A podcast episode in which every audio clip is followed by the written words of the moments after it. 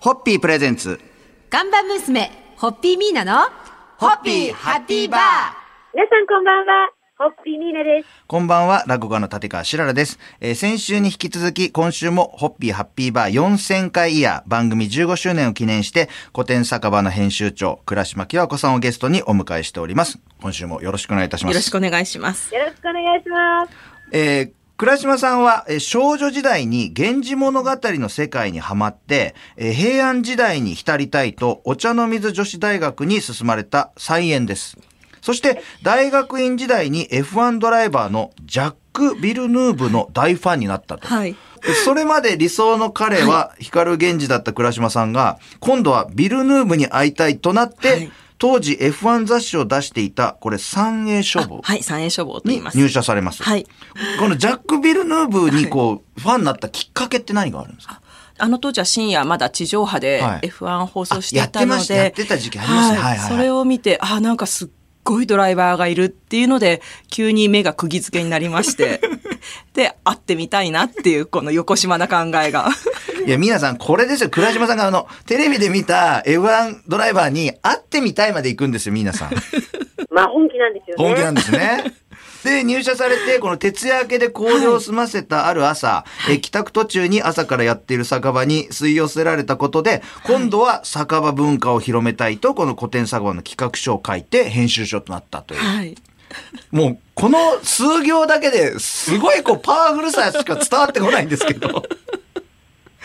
私も朝から飲む酒場のその一員になり、なるんだはい。と思って、なるためにはどうしたらいいんだろうと思ったら、はい私は編集者だから、この雑誌を作れば朝から飲んでも 仕事だと言って飲めるんだっていう、その、ま、これも横島な考えですよね。だって皆さんこれ倉島さんのその人生を変えたというか、まあ3ポイントここで選んで取り上げてますけど、光源氏、ジャック・ビルヌーブ、えー、酒場ってこれ。こんな三大話あります？人生で。いやいや。でもね、どれも骨太なんですよ。そうですね。皆さんすいません。この辺でそろそろ、えー、2週目の初日の乾杯のごわせていただけますか？はい。夢は見るものではなく、叶えるものを実践する。倉島きわ子さんの実現力に乾杯を捧げます。さん、はい。ホッピー。ホッピープレゼンツ。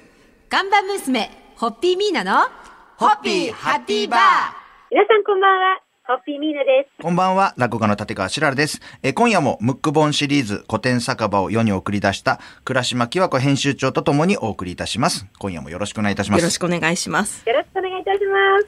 まあ、あの、本が売れなくなった出版不況というフレーズが囁かれるようになって随分となりますが、まあ、先日赤坂のホッピー本社の近くにあった文教堂赤坂店さんがこれ閉店してしまいましてねえ。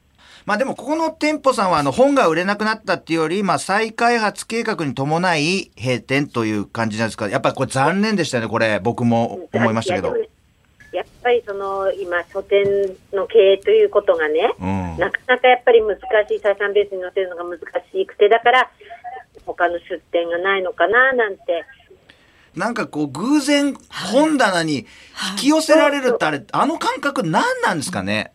でもなんか袋いっぱい本買った時のあの喜び、喜び。最高ですよ。しかもね、あの、皆さんとか倉島さんとか、その、あの、発売イベントとかを開催した書店さんもたくさんあるんで、はいそういう意味ではもうより、より一層なんか寂しい気持ちが増しますよね。ね、君衝動様とかご一緒しましたもんね。もう本当にああいうふうに書店さんで本の発売日にはい。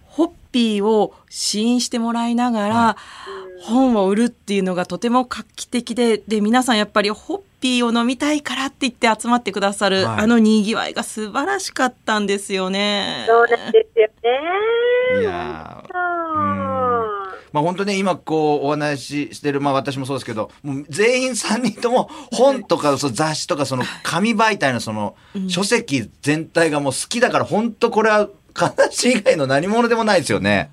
はい。もうすごい落ち込んでますね。その書店独特のあの一角がいいとか、このそうです。系列の本だったらあの本屋行くとか、なんかありますよね、やっぱそれぞれあ。ります。あります、あります、ええあります。まあ皆さんもね、これラジオ聞いてる方もそれぞれ思い出の本屋さんとかあるかと思いますが、まあどんどんどんどん本当に減ってるのは仕方がないところであると思いますが、そんなところで今日の乾杯のご発声そろそろいただけますでしょうか？はい。お取り寄せでは味わえない本の匂いと文化が漂う町の本屋さんに乾杯を。さん、はい。ホッピーホッピープレゼンツ看板娘、ホッピーミーナの、ホッピーハッピーバー皆さんこんばんは。ホッピーミーナです。こんばんは、落語家の立川しららです。えー今夜もムック本古典酒場シリーズの生みの親、倉島清子編集長をお迎えして、えー昨日に引き続き本にまつわるお話をお届けしたいと思います。今夜もよろしくお願いよろいたします。しくお願いします。よろしくお願いいたします。えー文学少女だったミーナさんにとって、人生を変えた一冊をあげるなら、赤毛のアンシリーズっていうことになるんですかね。そうですかね。あの、赤毛なんかな、やっぱり。ああ。で、うじゃあ、倉島さんにとって、例えばはい人生を変えた一冊とか、そのなんかシリーズものとかっていうと、何かこう頭に浮かぶのは何ですか？一番浮かぶのはやっぱり源氏物語だあそうですと思います。そそこが原点に戻っちゃうんですけど。まず、源氏物語から始まってますもんね。あ僕、聞いた僕が、ちょっとあれでした。源氏物語。でも、それ、おいくつぐらいの時ですか？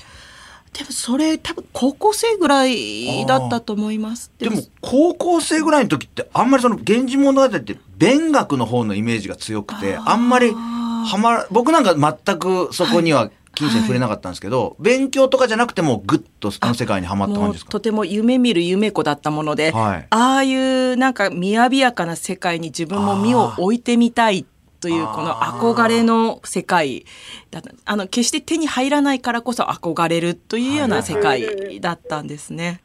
それで何かこう、行動に移したことってありますか？源氏物語読んで、いいなと思って。もうそれで、えっと、まあ、大学を、その研究ができるような大学に行こうっていうのと、大学院に行こうっていうところまでは、行動力を移したんですけど、ちょっとジャックビルのに出会ってしまったもので、そこまで、すごいよ。だって、源氏物語だけ勉強しても、その大学、大学院は受からないわけじゃないですか。他のことも一生懸命勉強して、すねはいもうやるぞと思ったら、はい F1 にふーんって抜かれたわけですね。に。いや、人生皆さん分かんないもんですね。わからない。ねうん。ご縁とか出会いっていうのはひょんなとこに転がってるから、分からないです。わからないです。だから人生は楽しい。はい。ラジオのお聞きの皆さんももしかしたら明日ふと手に取った本で、大学大学院を決めるぐらいまで人生が変わるかもしれないですから、大事にしたいですね、やそういう意味ではますよね。うん、いろいろあります。はい。というところで、そろそろ皆さん乾杯のご発声いただけますか、人生を変えた一冊との出会いに乾杯を捧げます。さん、はい。ホッピーホッピープレゼンツ。看板娘、ホッピーミーナの、ホッピーハッピーバー皆さんこんばんは。ホッピーミーナです。こんばんは、落語家の立川しららです。え今夜も古典酒場シリーズの生みの親、倉島清子編集長をゲストにお迎えして、本にまつわるいろんな話をお届けしております。え今夜もよろしくお願いいよろしくおたします。願いします。よろしくお願いいたします。倉島さん、し仕事柄、あいろいろとご一緒される、えーお酒飲みの皆さんが書かれた本とか、はい手に取ることも多いと思いますが、はい中でも、お酒を飲みたくなるおすすめの本ってあります飲みたくなるはい。おすすめの本。あの、私、大竹聡さんが書かれる、あの、エッセイももちろん好きなんですけど、はい。小説のレモンサワーっていうのが大変、へとっても大好きーで、へこう、詩小説的な本なんですけれども、お酒を飲むシーンと心情ですねお父様との関係性とか、それを読むと切なくもなるし、楽しくもなるしそれは本当にもうちょっとレモンサワーを原因したくなるぐらい、素晴らしい本なんです。ーえー僕もエッセイはまあ確かにたくさんちょっと読ませていただいてて、なんかこう、いいんですよね。素敵ですよね。なんかの、あの、よ読んでると本当の、はいすぐ飲んで、この本の中の世界に行きたくなりますよね。同じ飲み方したい。臨場感のある感じのりますよね。はいあのエッセイのこのタッチは抜群だなと思いますけどね。あと、池波正太郎さんとか、その時代劇、まあ僕のちょっとあの得意でないジャンルになりますけど、えーそういう時代活劇なんかになると、料理の描写とかにも定評がありますけど、料理が美味しそうに感じるあ。部分ありますか？やっぱそういあうのの時代小説もそうなんですけど、はい。あの私角田光代さんはいはい。書く小説に出てくるお料理のメニューがとても好きなんです。なんかあのおざなりではなくって、うん。ちゃんとこの方は酒場で酒を飲んでるなっていうぐらいの、はいはい。あの結構メニューを見ると大体酒飲みってわかりますでしょ、はいはいはい。単なるマグロのブツではなくてもうちょっと一品二品手を加えた感じのメニュー名が出てきたりするんですね。ああ角田さんはとっても酒場でお酒飲むのが好きなんだろうなっていうのを想像しながら飲める小説ですね。あちなみに倉島さんってお酒飲みながら本読んだりはするんですか？あはい読みます。忘れちゃいますけど まあ忘れたらもう一回読み直せばいいだけですからね。ええまあ楽しいお酒の飲み方いろいろありますが、そろそろそういうことで本の話もつきませんが、皆さん乾杯のご発声いただけますでしょうか？倉島明子編集長おすすめのレモンサワーにはい乾杯をさせたいと思います。3、はいはい。ホッピーホッピープレゼンツ。看板娘、ホッピーミーナの、ホッピーハッピーバー皆さんこんばんは。ホッピーミーナです。こんばんは、落語家の立川しらるです。えー先週、今週と2週間にわたって、えー古典酒場シリーズの生みの親、倉島清子編集長をゲストにお迎えしてお届けしてまいりました。2週間本当にありがとうございましたありがとう。ございます。あっという間ですね、皆さん。あっという間。はいあの、えーこっからまだあと20週ぐらいやりたいです。20週っていうと5ヶ月ぐらいになりますね、皆さん。そうそうそう。もう半年。本当ですね。えー今週はあの、本にまつわる話をいろいろと、えーお伺いしてまいりましたが、えー倉島さんがこれから出す予定の本や雑誌、あるいは、えーもうまだ何の計画もまだ決まってないけれども、こんな本を作りたいとかっていう目標とかあればちょっとお聞きしたいなと思うんですけど。自分の中でこういう本をいつかできたらなと思ってるのがありまして、はい。あの酒場を紡ぐ人というテーマで、はい。もちろんあの酒場をやってらっしゃる大将とかお上もそうですけれども、はい。そこにまつわるいろんな人たちですね。お客さんだったりとか、あのお酒関係の人だったりとか、そういう丸ごとひっくるめて酒を紡ぐということをうん。何かテーマに本を作れたらなというふうには思っております。なんか、壮大な計画になりますよね。でもそういう本になると、皆さはい。いや、でも、倉島さんにしかできない、ん。うん。そうですよね。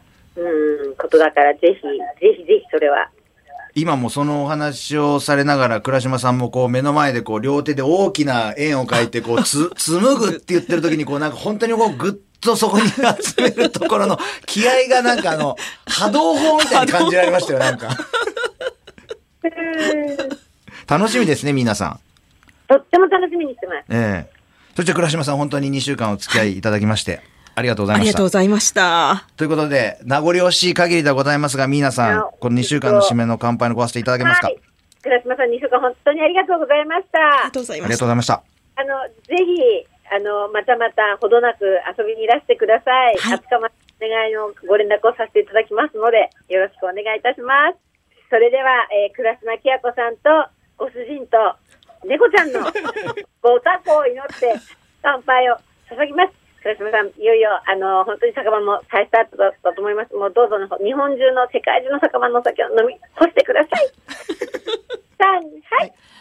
ホッピー